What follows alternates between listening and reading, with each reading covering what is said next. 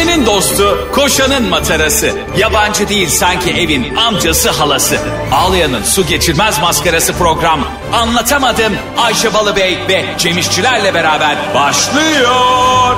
Arkadaşlar iyi akşamlar. Anlatamadımdan hepinize merhaba. Ben Ayşe Rihanna Balıbey. Ben Cem WhatsApp işçiler. Neden acaba? Arkadaşlar bir şey soracağım. Şimdi mesela bazen arkadaşlarınıza bir şey atarsınız, tamam mı? O mesajın e, beyinde bir olumlama süreci vardır. Yani beynin bunu idrak etmesi, e, yorumlaması ve bununla alakalı bir aksiyona geçme süresi vardır. Ayşe'de bu sıfır nokta sıfır sıfır sıfır bir milisaniye.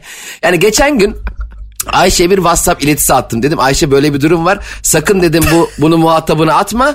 E, aramızda bir konuşalım derken atmış. Yani mesajı muha- atma dediğim muhatabın atıyor. Ondan sonra e, evet kanki atmasam daha iyiymiş diyor. Ulan niye attın ki? Ya sonra bak a- arkadaşlar eğer tanımadığınız insanlara mesaj göndermek istiyorsanız Ayşe'nin numarasını alın yeter. Ayşe zaten onları iletiyor kendi kendine. Yani sizin Ayşe'ye attığınız işte Ahmet'le Mehmet'le ilgili bir mesaj direkt ona gidiyor. Hatta ben birçok mesajımı e, hiç kimseye atmadan sadece Ayşe'ye atıyorum ve cevabı direkt e, ilgili kişiler alıyorum. Şu arkadaşlar burada şimdi burada bana büyük bir söz hakkı doğuyor tabii ki. Ben e, bunu en doğru şekilde kullanacağımı biliyorsunuz. Bu arada söz hakkı dedik hemen şunu söyleyeceğim. Bazı tartışma programlarında saat gece üç buçuk e, biri hakkında konuşuyorlar. E, mesela diyor ki söz hakkı doğdu isterse bağlanabilir. Ulan gece üç buçuk adam adam rüyasında mı görsün sizi bağlasın? Adam gel on beşinci REM uykusuna girmiş adam. Ya işte laf ola beri gele gerçekten. Ama aslında şey diyeceksin. Aralan diyeceksin öyle adama. Öyle boş boş konuşana. E bir de yani şöyle ee, bir şey var. Senin hakkında konuşan her televizyon programlarına bağlanamazsın ki. O zaman bütün sosyal hayatı biter ya. Saat gece üç buçuk olmuş. Ne iddialar neymiş falan diye arıyorsun böyle. İnsan uykusu var, misafiri mi var, partide mi, tatilde mi, nerede olduğu belli değil. Çok enteresan ya. Şimdi arkadaşlar Cem İşçiler'in yayını açtığındaki e, söylemek istediği konuyla ilgili ufak bir açıklama yapmak istiyorum. Evet. Ben... Cem İşçiler de dahil hayatta hepinizin görebileceği en ama en tez canlı insanım. Doğru mu? E, tez canlı demek bile çok uzun bir kelime oldu. Sen yani tez canlı çok yani beş sekiz harfli sekiz harfli bir kelime daha kısa bir şey olmadı. Tiz, tez, te. Dolayısıyla e, şöyle bir şeyden çok hoşlanırım. Bana birisi şunu dediğin zaman beni e, elli yerimden cimcikliyor gibi oluyor yani. Şey, e, Ayşe'cim bunu Perşembe günü konuşalım. Ama ama şu an daha pazartesi kankim. Yani anladın mı? Daha uyuyacağız. yetmiş iki saat var. Ya kardeşim bana bu cümleleri sarf edeceksin yani. Şunu de seninle şu konu hakkında konuşacağız. Bitti. Ha, o konuda bak ben de seninle en fikir. Benim de bazı arkadaşlarım ha. var. Mesela bana diyorlar ki Cem bu sahneyle ilgili sana bir şey anlatacağım bana yarın hatırlat. Ya beni, beni bir gün delirtme işte yaz işte daha neyse Allah Allah. Hayır ben niye hatırlatıyorum ben senin asistanın mıyım? En sevmediğim şey aynen. Ben senin neyinim yani ben senin sağ kolun muyum king sendim miyim? Kardeşim benim bütün hayatım e, sana bir şey hatırlatmakla mı mükellef yani bununla mı geçiyor benim ömrüm? Kaldı ki ben daha kendimi hatırlatmam gereken şeyleri hatırlatamıyorum. Yani ha. kendimi unutmam gereken şeyleri unutuyorum bir insanım yani. Barış ne yapıyor öyle şeyler için biliyor musun? Mükemmel bir yöntemi var. Saat kuruyor abi. Mesela o bazen e, annesini araması gerektiğini unutuyor. Tamam annelerimiz de artık biliyorsun hani e, yaşları başlarına aldılar daha alıngan oluyor ya insan yaş aldıkça. Evet. O da çok sen de biliyorsun çok yoğun çok seyahat ediyor falan. Ben diyorum ki anneni ara en azından haftada bir iki kere ara diyorum. E, Barış'ın şöyle bir anda yanında böyle televizyon izlerken alarmı çalıyor. on dokuz on beş anneni ara alarmın adı da bu. Ama bence bir insanın birini aramak için alarm kurması aslında tam olarak zorunluluktan aradığını gösteriyor. Yani hmm, zaten evet, o da normalde, benim zorunluluğum. Tabii düşünsene yani mesela Ayşe'yi ara diye bir alarm olsa sen çok kızarsın. Aslında kızmam tabii ki kızarım. Sanıyorum erkeklerde bu daha fazla. Hani bunu erkekler kadınlar diye asla ayırmak istemiyorum ama e, erkek çocuklarında şöyle bir şımarıklık oluyor. Nasılsa annem beni çok seviyor. Nasılsa annem beni yıllarca çok kayırdı. Annem ne yaparsa yapayım affedicidir. O yüzden hani aramasam da iyi olduğunu bilmek bana yetiyor. Evet. Böyle bir şey var değil mi? Ama mesela annenle şöyle mesajlaştığın zaman da üzücü oluyor onun adına. Anne nasılsın diyor, diyorsun mesela iyiyim diyor. Ondan sonra hiçbir şekilde konuşmuyorsun. Tamam annem iyi. Sonra oğlum sen nasılsın ne yapıyorsun diyorsun cevap vermiyor. Sen mesela çok seyahat eden birisin. Burada eminim bir sürü anlatamadım dinleyicisi ya ailemi ihmal ediyorum diye düşünen vardır. Ha bu arada bu program hani e, aileleri övüp başımızın üstüne koymak için yapılmadı. Ailesiyle problemi olan çok travmatik çocuklukları olan da bir sürü insanımız var. Şimdi bazen biz böyle konuşunca şöyle mesajlar geliyor bana. Ayşe Hanım her aile iyi değildir. Elbette değildir ama Bunu biz bir konuşma yaparken şöyle demiyoruz ki hayattayken annelerinizi babalarınızı arayın. Ama şunu dememize gerek var mı yani? Size kötü davranan, hayatı burnunuzdan getiren, size travma yaratmış anneniz babanızı arayın mı diyoruz biz yani? Tabii ki. Bu ayrımına varamıyor musunuz yani? Milyon tane dinleyici var. Annesi babası hayatta olmayan da var. Olmayan var. Bir sürü. Olup da hiç görüşmeyen var. Bırakıp tabii. Çocuğunu yıllarca gör. Ya bunları söylememize arkadaşlar biz Hamur abi kanunu yazmıyoruz burada. Program yapıyoruz yani. Arkadaşlar kamu spotu programı değil yani. Biz ortaya konuşuyoruz. Kim kime denk geliyorsa o üzerine alınsın yani. A- aynen. e, dolayısıyla anlatamadım gene, dinleyicisinin hoşgörüsüne sığınarak. Anlatamadım dinleyicisinin gene daha üçüncü dakikada fırça yemeye başladığı bir program. Hayır onlar alışkın. Onlar o, o lafların kime gittiğini çok iyi bilir. Benim dinleyicim, benim dinleyicim dünyanın en yüksek I Q'suna sahiptir. Ben bunu her yerde de iddia ediyorum bu arada biliyorsun. Anlatamadım dinleyen insanlar gerçekten C V'lerini yazabilirler. Şaka yok bu arada. Evet. Şimdi beni e, Gömercin Kuşları videolarından yeni keşfedip Ayşe Hanım siz Cem İşçilerle ne kadar güzel program yapıyormuşsunuz diyenler de oluyor. Ben hatta şey diyorum. Anlatamadım daha güzel. Ya herhalde aklın yolu bir yani burada yani. Bak bak hemen nasıl. Sen nasıl bir maymunsun. Şimdi sana da soruyorum bunu. Bir sürü anlatamadım dinleyicisine de. Çok seyahat ediyorsun ve gerçekten de çok yoruluyorsun. Yani e, anneni arayamadığın zaman oluyordur. Babana dönemediğin gün oluyordur. Oğlunu bile görmeden geçen bir haftan oluyor. Kendini kötü hissediyor musun böyle dönemlerde? Nasıl aklını koruyorsun, akıl sağlığını? Ben annemlerin e, evde neler olduğunu ve onların e, gününü nasıl geçirdiklerini genelde bana gelen e, WhatsApp'tan İban numaralarından anlıyorum. Mesela dün e, bizim tüpçü Dilaver var. Dilaver'den İban geldi demek annemler kateritik almışlar. Bizim evde şu anda kateritik sayısı üçe çıktı Ayşe'cim. Kışın biliyorsun e, yoğun şartlardan ötürü. üç kateritik ve üç tane de elek- şey sobamız var. E, elektrik sobası var, iki tane de normal tüplü soba var. Ev şu anda hamam, sauna yani. Ev şu anda haşlanıyor. E, Doğrudan çok e, onların günün nasıl geçirdiklerini çok iyi anlıyorum. E, ve şöyle de bir şey var. Anne ve baba evde olduğunda ve iyi olduklarında mükemmel. E, zaten benim seyahatlerimin bu kadar sık olmasının sebebi de annemlerle yaşıyor olmam. Hep var olsunlar. Hep mutlu olsunlar. Ama hep de yani. Çünkü anne ve baba. Şimdi Ayşe şöyle bir gerçek var. Hayatta... Ya bir şey söylemiyorsun. Sana bir gerçekten e, aile evi dediğin şey dünyanın en konforlu huzursuzluğu abi. Ah bravo çok güzel. Konforlu huzursuzluk. Harika. Harika. Bir de benim babamın bir servisi. Bak oyun oynuyorum tamam mı? E, FIFA oynuyorum. Şimdi FIFA oynarken haliyle ben FIFA ayaklarımla oynamıyorum. Ellerimle oynuyorum değil mi? Yani el, iki elim dolu. Joypad var önümde. Babamın bana bir çayla bisküvi... Bak babam bana bir çayla bisküvi getirişi var. Babamın bana çayla bisküvi getirmesi mükemmel bir şey. Babam, babamın servis şeklinde biraz sorun var. Babam neden? Uzattığı e, yiyecekleri ille böyle bana dokundurtmak istiyor. Yani... Çay, işte bisküvi veriyor, bisküvi sırtıma koyar. Ya babacığım koy sehpaya, yerim ben. Zaten şu anda çok acil bisküvi yemem lazım diye çıldırmıyorum evde. Çok portakal soyuyor mesela annem. Oyun oynuyorum ben, geliyor ağzıma sokay. Ya anneciğim dur daha yani tamam dur daha yeriz ya.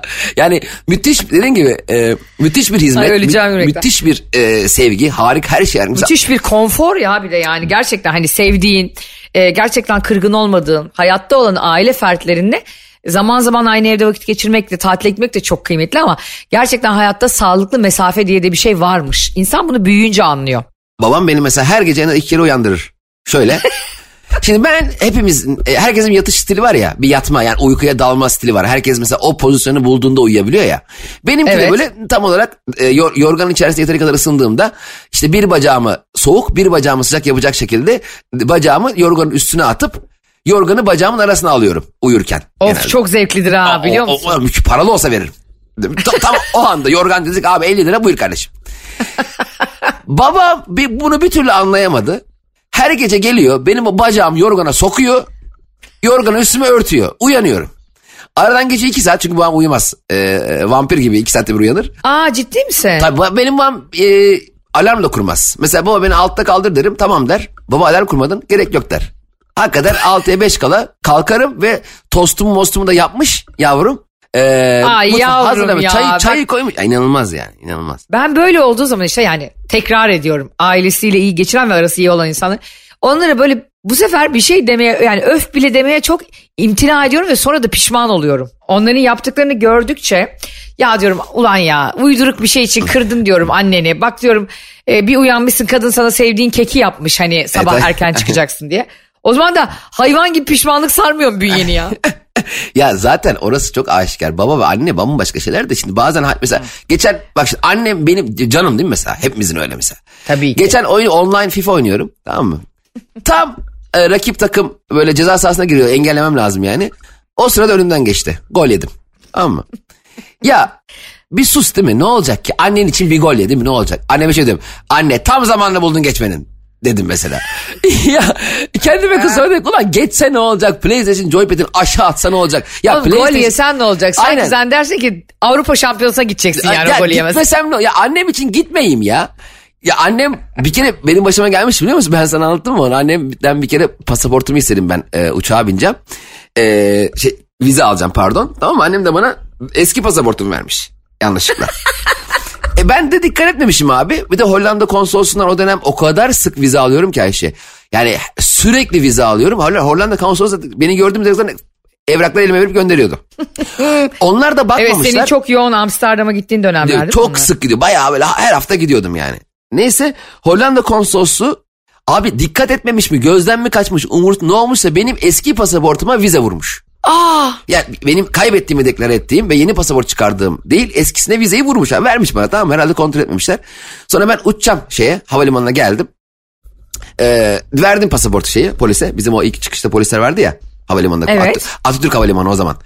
Ee, polis de biraz çok mu film izlemiş ee, ne yapmışsa bana şöyle bir cümle kurdu. Sen bu kaçak pasaportla nereye gideceğini sanıyorsun dedi. Ne dedim? Kaçak mı? Kaçak mı? Ne kaçak abi? Bu dedim kendi pasaportum. Bu pasaport sistemde gözükmüyor dedi. Tam sistemde gözükmüyor dedi. Eski pasaportun kaçak ne? Ne kaçağı? Aldılar abi beni şeye e, havalimanı nezaretine. Ben sana Aa! anlattım o konuyu. Tabii anlatmadım ben sana o konuyu. Bak şu an anlatamadım dinleyicileri şokta. Çünkü her konuyu yirmi beş kere anlatırsın.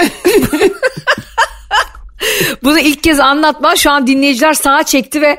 Gerçekten Cem abi bu konuyu nasıl oldu da ilk kez anlatıyor diyor. Ben de dahil kankim. Bak ben eski bir pasaporta bir şekilde vize vurdurmuş. Çünkü vizeden de şüphelendim. Vizenin de gerçek vize olmadığını düşün. Çünkü bir, hiçbir konsolosluk eski pasaporta vize vurmaz. Abi oradaki herhalde şey e, bunu pasaportu senin e, vize veren de aşık filan da herhalde.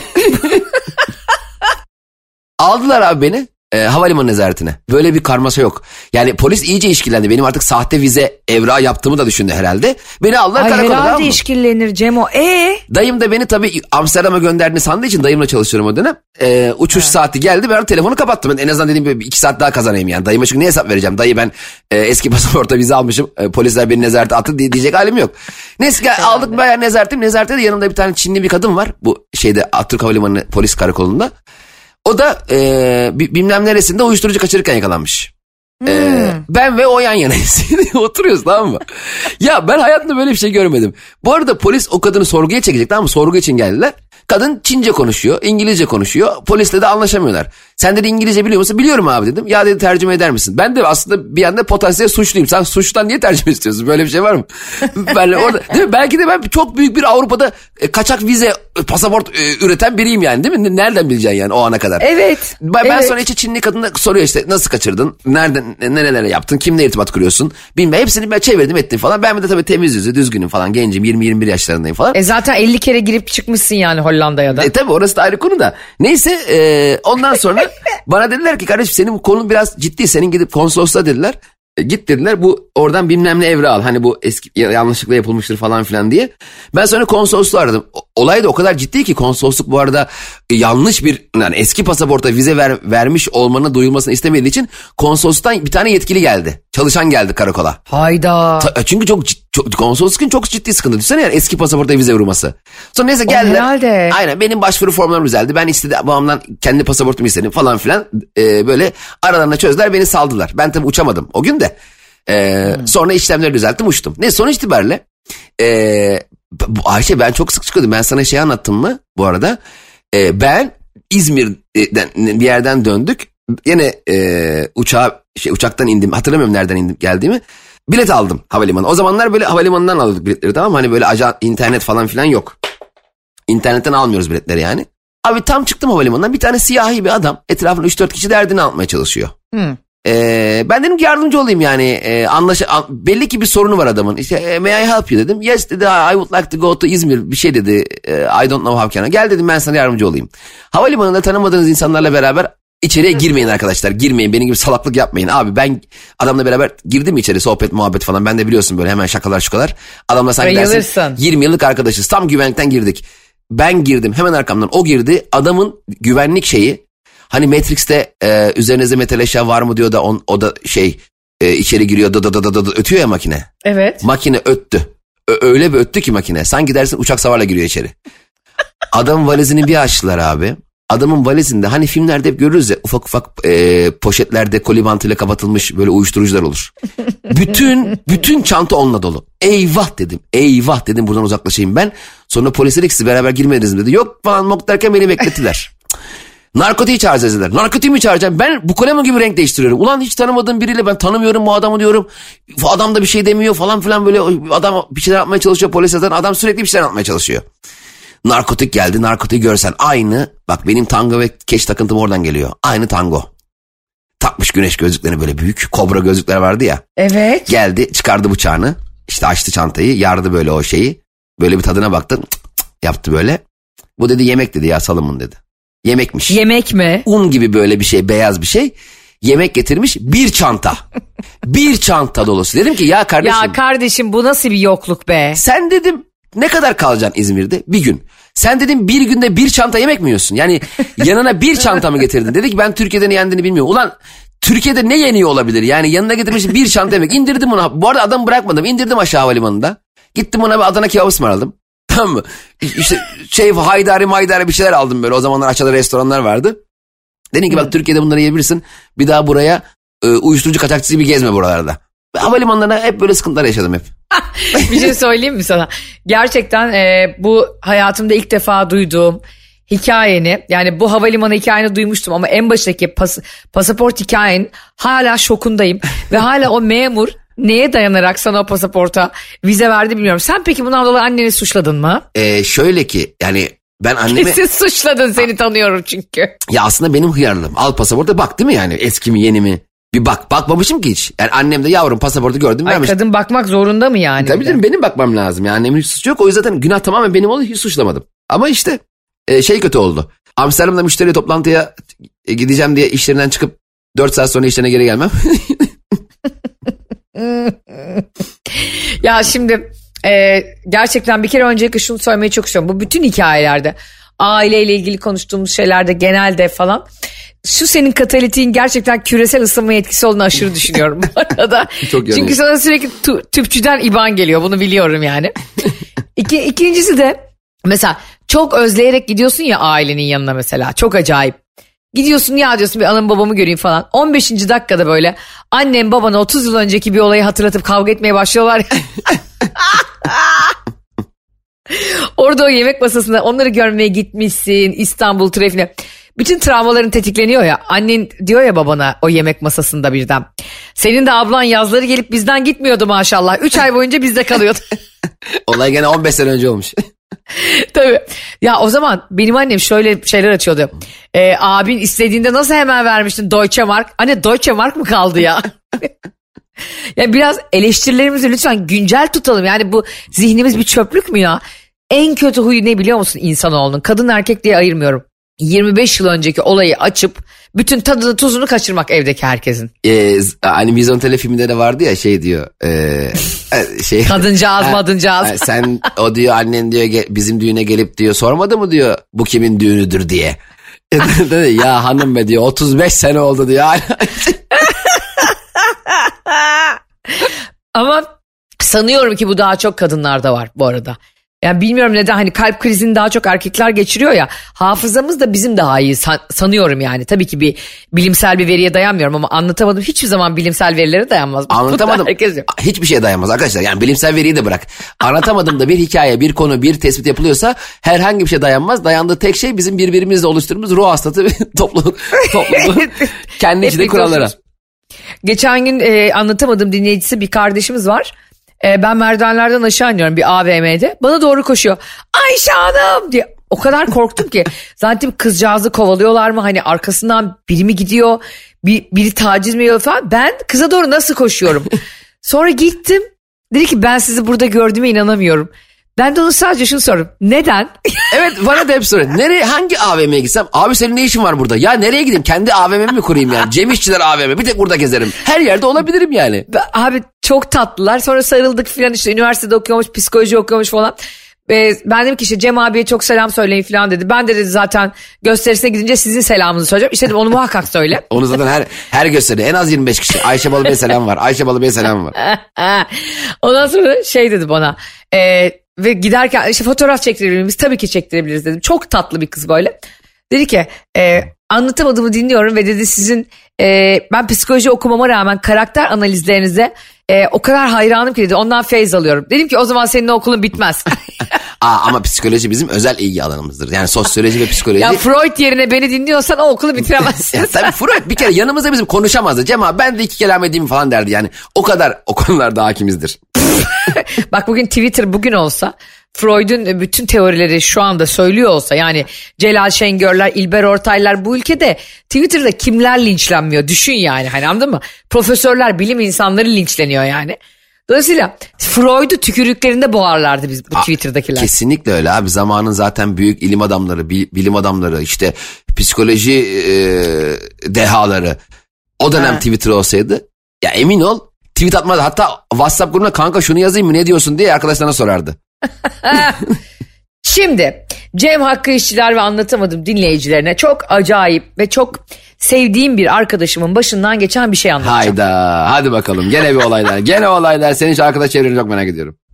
Cem'in en büyük merakı ne biliyor? Ya arkadaşlar size çok korkmuş hocam. Geçen de heves ettim. Bu arada yılbaşı ağacı süslemek bir Türk geleneğiymiş. Bunu da buradan düzeltelim. Aa. Yani bu evet e, biz senin ge- geçen gün ben e, al, almaya heves ediyorum ama buna uygun bir aile yapım yok. Kütüğüm Elazığ dedim ya. Bir sürü mesaj geldi bir sürü kardeşimizden dediler ki Allah Allah. Yıl, yılbaşı ağacı söylemek, süslemek bir Türk geleneğidir. Yeni yılı ışıklarla karşılamak, dileklerlemek bunu da buradan belirtmiş olalım ne güzel Türklerin de böyle gelenekleri varmış yani. Abi ben benim için yeni yıl bir Ocak sabahı saat on bir elli beşte yapılan dümdüz kahvaltıyla yepyeni bir yıla hiçbir şey olmamış gibi girip ulan dün de ne fenaydı be diye yarım gün evet. bir e, kendimize kızmak sonrasında başlamaktır yine yani. Devam etmek yani. Ya bir tek bazen tarih yazarken mesela hani bir e, evran altına yazarken yanlışlıkla iki bin yirmi üç yazmak birkaç gün. Ha hi o Cem, kadar. Ben onu yanlışlıkla değil. Haziran ayına kadar ben iki bin yirmi üç yazıyorum. iki bin yirmi dört Haziran'da bile benim böyle ahıra sarık altı altı iki bin yirmi üç. Bir böyle de, evraklarda benim böyle salak salak yazılarımı görebilirsin. Yani. Evet çok hevesli alınmış iki bin yirmi dört ajandaları var ya çok hevesli alıyorsun ama daha sen iki bin on dokuzun Haziran ayını bitirememişsin kendi ajandanda. Ay ben çok seviyorum biliyor musun? Ne olur bana kırtasiye malzemesi gönderin. Öyle hani böyle ıncık cıncık kitaplar, kalemler, defterler var ya kırtasiye. Küçükken çünkü bizim durumumuz aşırı iyi değildi. Ve hani her zaman gerekli olan şey alırsın ya okuldayken. Yani en, en pahalı defteri almazsın da işte... İğrenç o harita metot defterini alırsın. Kareli defter. Kareli defter ne abi? Şu andaki vertigolarımızın bütün sebebi o kareli defterler. Kareli deftere düz, düzgün yazacağız diye yemin ediyorum pergele dönüyorduk. Yani bir de herkesin kareli defter kullandığına sen düz çizgili defter kullanıyorsun ya saçma zaman. Ne kadar sen, sen sanki oluyorsun o anda bir Che Guevara isyankar. Bir de kareli defter ve çizgili defter kullana kullana normal düz beyaz e, kağıda yazamaz olduk. Yani yamuk gibi yazıyoruz ya böyle sol sol yukarıdan sağ aşağıya doğru çapraz bir mektup yazıyorsun. Sanki dersin uçurumdan yuvarlanırken apartman yani.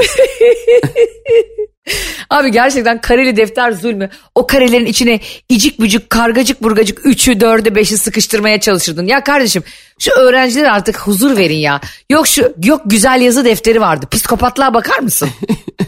Hatırlıyor musun abi onu? Güzel evet. Yazı defteri. Bir kere o bir kere o güzel yazı değil. Yani güzel yazı olan o yazı asla güzel değil yani. Saçma sapan. O, o harfler neydi ya? Yani o A'nın kenarından bir tane kuyruk uzattığın zaman B'nin ortasına bir tane bıyık yaptığın zaman oluyor güzel. Ya kardeşim bunların ölçütünü kim veriyor ya? Aynen sen gidersin hani... Beethoven'ın dokuzuncu senfonisinin notalarını yazıyoruz. Hiç mi yani yazıyla hiç ilgisi yok ya. Yani ne yaz? L, L uzun böyle beş metre L yukarı ha, doğru. A'nın kenarında kuyruk geliyor falan. İçinden böyle kılıç gibi bir zorro yapar gibi bir hareket. Ha, B'nin benim, altından öbür tarafa birleşen saçma sapan yazılar. Benim öğretmenim şey demişti bir tane öğretmenim vardı e, kulakları çınlasın. Bir tek e, hatırladığımda yani e, onu böyle sitemle hatırlarım ki öğretmenlerimiz benim annem babam da öğretmen. Hepsinin başımızın üstünde yeri var. Bana şey derdi sen güzel yazı yazamıyorsun o yüzden hayatta başarılı olamayacaksın. Aa ne kadar üzücü. Evet sonra geçen gün e, Blok üç vardı ya hani bu çok ünlü rapçi. Ondan sonra e, de, o da ödül alırken Altın Kelebek'te şey demişti. Sana mı kaldı hani o da böyle bir yerde e, bir esnafın yanında garson olarak mı çalışıyor valla. yanlış olmasın yani, tez, tezgahlara mı bakıyor falan, hani böyle satış elemanı mı bilmiyorum. Tamam. Diyorlar ki ya sana mı kaldı diyorlar ya, sen mi Türkçe rap'i kurtaracaksın, o kadar insan var, sen mi ödül olacaksın, sen mi yapacaksın diyorlar. Ödülü kaldırırken diyor ki vallahi ben yaptım. Bence hayatta böyle motivasyonlar lazım. Mesela şu çok iyi bir şey olduğunu düşünmüyorum. Senin ta ilkokuldan beri tüm öğretmenlerin sen başaracaksın, sen en iyisi olacaksın, sen en büyük olacaksın değil, sen gereksiz baskı oluyor üzerinde. Bence yapamazsın, beceremezsin, sen ne anlarsın demeleri bence daha küçük. O zaman her ne yaparsan yap başarılı hissediyorsun. Yani bir tane bilardo kafe açsan da bak gördün mü başardım. Mahallenin en ucra köşesinde en dandik yerini bir kafeye çevirdim bile. Senin için bir başarı göstergesi olamaz. Senin için çok büyük yerlerde seni görmeleri, insanların seninle alakalı beklentilerin yüksek olması senin bence demotive edebilir. Yani ben, benim de bir psikoloji öğretmenim vardı. Ee, daha hmm. şimdi söyleyeceğimden daha kaba bir şekilde senden hiçbir halt olmaz demişti bana. Ee, ama, üç harfliler yani. Evet, üç harfli aynen, demişti. Çok daha böyle kaba bir tabirle e, söylemişti ama e, şimdi tabii ki onun karşısına geçip işte hocam gördün mü böyle demişti değil ama bu benim kendi içimde, kendi minimal başarılarımda, bak hiç benden beklentisi olmayan insanlarda e, benim başarı sahibi olduğum konularda ne kadar şimdi üzülüyorlardır gibi bir yerden beni kamçılıyor. Ama herkes benden en iyisi olacaksın, en büyük olacaksın deseydi ulan derdim ben en büyük olamadım, sokağa çıkmasam mı bari? Ama yine de bence bir insan e, hayatını şekillendirirken ve daha ne istediğini bilemezken, çünkü çok uzun süreler e, biliyorsun eğitim sisteminde, Ee, insan savruluyor yani üniversitenin sonuna kadar bile, hatta yeni başladığı işlerde bile avukatlık yapmaya başlıyor benim gibi. Sonra Hı-hı. avukatlıkta çok mutsuz olduğunu ve mesleğin ona uygun olmadığını, yani avukatlığın çok iyi bir meslek olduğunu ama benim buna hakkını veremeyeceğimi anladığım bir nokta vardı. O da otuz iki yaşımda geldi bana bu aydınlanma. E, aynen yani, öyle. Yani insan, biz seninle kaç yaşından sonra radyo programı yapmaya başladık. İnsan her zaman bir şeylerin peşine düşer, tutkularının peşinden gider, araştırır. Yani insan elli yaşında da sevdiği mesleği bulabilir. Dolayısıyla elli yaşında sevdiği mesleği bulabilir ve çok da başarılı olabilir onda geri kalan ömründe. Zaten Ayşe çok güzel bir noktaya temas ettin. İnsan gerçekten hayattan ne istediğini tam olarak doğru zamanda anlayamayabiliyor. İnsanın evet. tam olarak karakterine oturması ve bu hayatta kendisini neyi mutlu edeceğini anlaması çok yıllar alabiliyor ve o yıllar çok alınmış olsa bile aslında geç bir karar asla değil. Ben kendim bizzat otuz yedi yaşımda yapmak istediğim mesleğin tam olarak ne olduğunu anlayıp o, o konuda adım atabildim. otuz yedi yaşında. Yani halbuki sen otuz yirmi iki yaşında Ayşe Rihanna Balıbey ile tanışsaydın. Evet. Bak şimdi nerede? yirmi beş yaşında saçları dökmüş, dişleri dökmüş geziyorsun. Bu Fazlı'nın şeyi gibi oldu. Fazlı elli yaşında diye bir tweet dolaşıyor ya ortalıkta. Evet, ama çok şey oldu ya birdenbire. Ha, ne kaç yaşındaki Fazlı bu arada, gerçekten Fazlı Polat'tan bahsediyoruz sevgili dinleyiciler. elli üç Harbiden gerçekten kaçlı, otuz dokuz değil mi? otuz dokuz ben böyle biliyorum. Aynen, benden iki yaş küçük Fazlı. Ee, ama bir de şimdi yaş. Aa, senden iki yaş küçük, benden de on yaş büyük. Senden bayağı büyük. Fazlı amcan ya, Fazlı amcan diyorum, Ayşe, Ayşe kardeşi. Yani gerçekten konumuza dönecek olursak, özellikle insan yetiştiriyorsanız kesinlikle zaten bir pedagojik formasyonunuz olmalı. Ama zihinsel bir pedagojik formasyonunuz da olmalı. Yani insanlara şunu yapamazsın, ya elli yaşında yetmiş yaşında insanlara da şunu yapamazsın diye bir şey başladığında, ya sen nereden öğreneceksin İspanyolcayı, gelmişsin altmış yaşına. Hayır efendim, insan gayret et, eder yani, o hani varamasak da yolunda ölürüz diye bir şey var. Üç kelime bir şey öğrenir, beş kelime. Heves kırma üstadı olmayın hayatta. Bence çocuklarımıza yapabileceğimiz en en doğru şey, mesela geçen sefer de seninle konuşmuştuk ya, atıyorum benim e, ben üç yaşındayken benim evimde piyano çalınsaydı, benim evimde keman çalınsaydı ben de mutlaka ilgi duyardım. Ama birdenbire çocuğunu evde hiç öyle sanatsal aktiviteler olmamasına rağmen hadi çocuğu keman kursuna yazdıralım diyerek kemanı sevdiremezsin. Hatta kemanı sevmesi gerekliliğiyle alakalı ona söyleyeceğin her şey onu demotive eder. Yani bence doğru. Kendi sosyal hayatınızı bir idol olarak çocuğa yansıtmanız lazım. O neyi sevecekse görmeli. Bugün hiçbir e, piyano üstadı, hiçbir ne bileyim ben e, herhangi bir sanat dalında kendini çok geliştirmiş insan. Ya da işte evet, çok iyi violonsel çalan biri, çok iyi resim yapan biri. Aynen. Hani böyle böyle baskı yapabilir mi çocuğuna? E tabii, hadi bana şimdi resim yaptır.